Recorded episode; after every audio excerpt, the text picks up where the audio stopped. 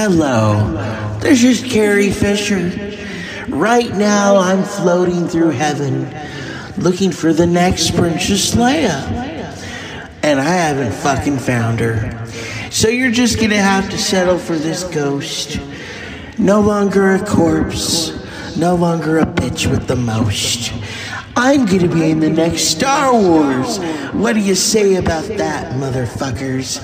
Stay tuned for the Dr. Zeus podcast.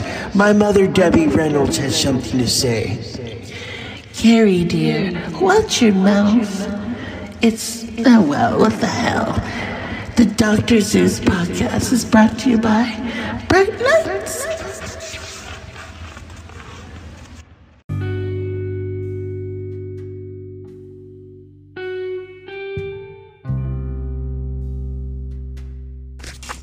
Good evening. The Dr. Zeus podcast is here. It's Wednesday. It's hump day. Ooh, look, Jake Gyllenhaal. Speaking of humping, remember that movie? I I used to hang out with someone who was very disrespectful, who referred to it as Humpback Mountain. That bitch is now on her third fucking marriage, and she's stuck in hell, where she belongs. But we won't elaborate too much on the Kim Kardashian wannabes. No. In that family, ugh. Talk about the STDs that keep on giving. And one day they will breed other STD givers who will just frolic around the world. Meanwhile, the rest of you watch the television show wishing you could be like that. All the drama. All the, oh my god isn't she great? And you just hang on every word she says. Not this piece of beef. I would say chicken, but I'm not chicken, I'm beef. I don't break for those bitches, and I won't ever. It's kind of cute, you know. I, I like I like my music. I don't worship them. I've noticed how people worship everything certain people do, and I'm thinking, oh my god, mm, you need help.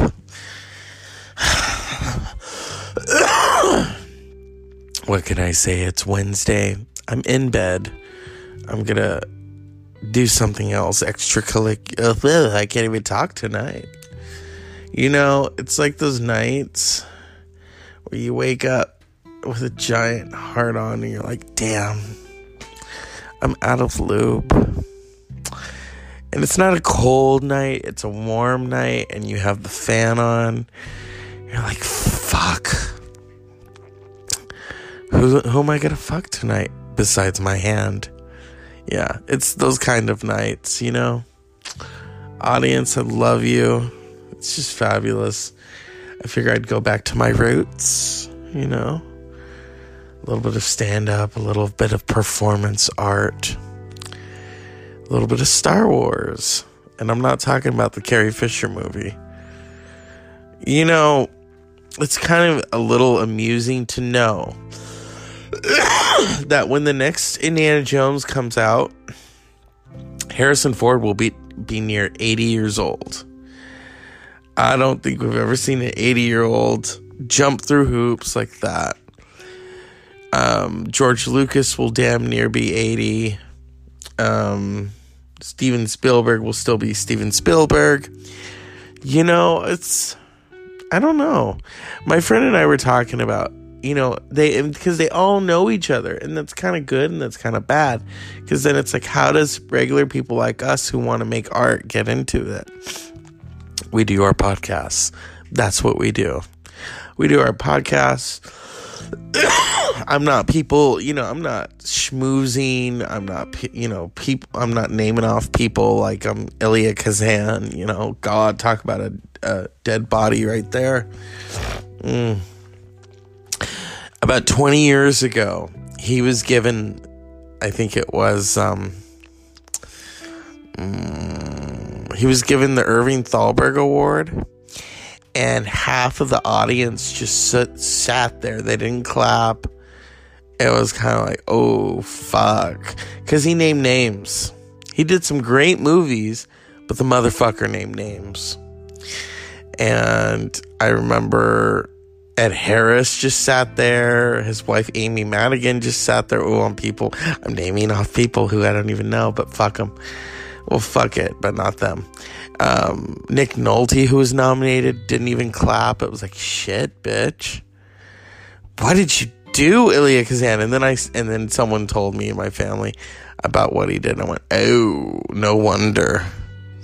No fucking wonder. It was one of those nights, you know? And then I think, but see, he wasn't the only one being honored. Um, Norman Jewison was being honored.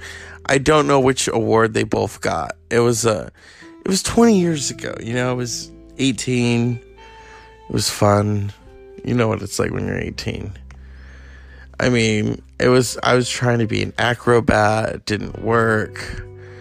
I remember just sitting home. I didn't go to school for a couple of months after high school. Just to kind of weather it all out, you know. Watched a lot of Martha Stewart. Didn't learn anything, but you know, it's it's familiar. You know, this is before the insider trading bullshit. So this is, you know, 19 this is not the 90s. This is the end of the 90s. This is the end. Eh, you know, um oh my goodness a lot was going on. I was actually watching ER. Ugh. It was the big shit of the the era. But then again, Will and Grace was actually funny in 1999. 20 years later, mm, I can't really say the same. It has moments, but I'm like, all of this has been done before. You know what I mean? So when these revivals, you know, where, you know, it takes me all the way back to Sister Act too. We're on a revival. It really sucks each time we say it. You know, it sucks. Murphy Brown, I don't know what happened. Cute son. but, you know, I don't know where we go with that. It's Wednesday. It's a Dr. Zeus podcast. I'm recording the show um, it's Thursday's coming up. I can, I have to have sushi now alone because my friend is on a cleanse or a detox. I'm sorry, same thing. You know, I tried that once about eight years ago. It didn't last. After a couple of days, I started having nightmares about solid foods. And then I remember one night I just had had it and I started eating pancakes I was really skinny back then. And I was like, fuck this. And I got sick because I ate the solid foods, you know, rather than, I don't know what I was thinking. I was drinking lemon juice with cayenne pepper. It was fucking nasty. I think now I could probably do it. I mean, I'd probably make myself sick doing it, you know? But no, it, it was a lesson. It was a lesson. It's like, what the fuck are you doing to yourself? The fuck? And I was already skinny, and I was like, well, I want to get skinnier. I mean, it, it was not a Karen Carpenter thing. I assure you. I had a little muscle on me. I wanted to be a little more defined. Um, but yeah, you know, I wasn't binging and purging. I've never understood that you know, and and more people, more power to people who overcome that.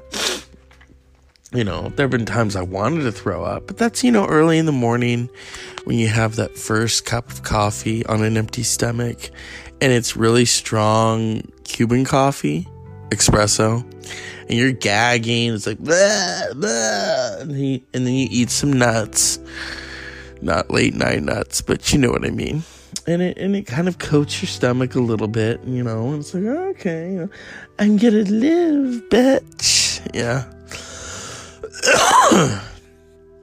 oh my god.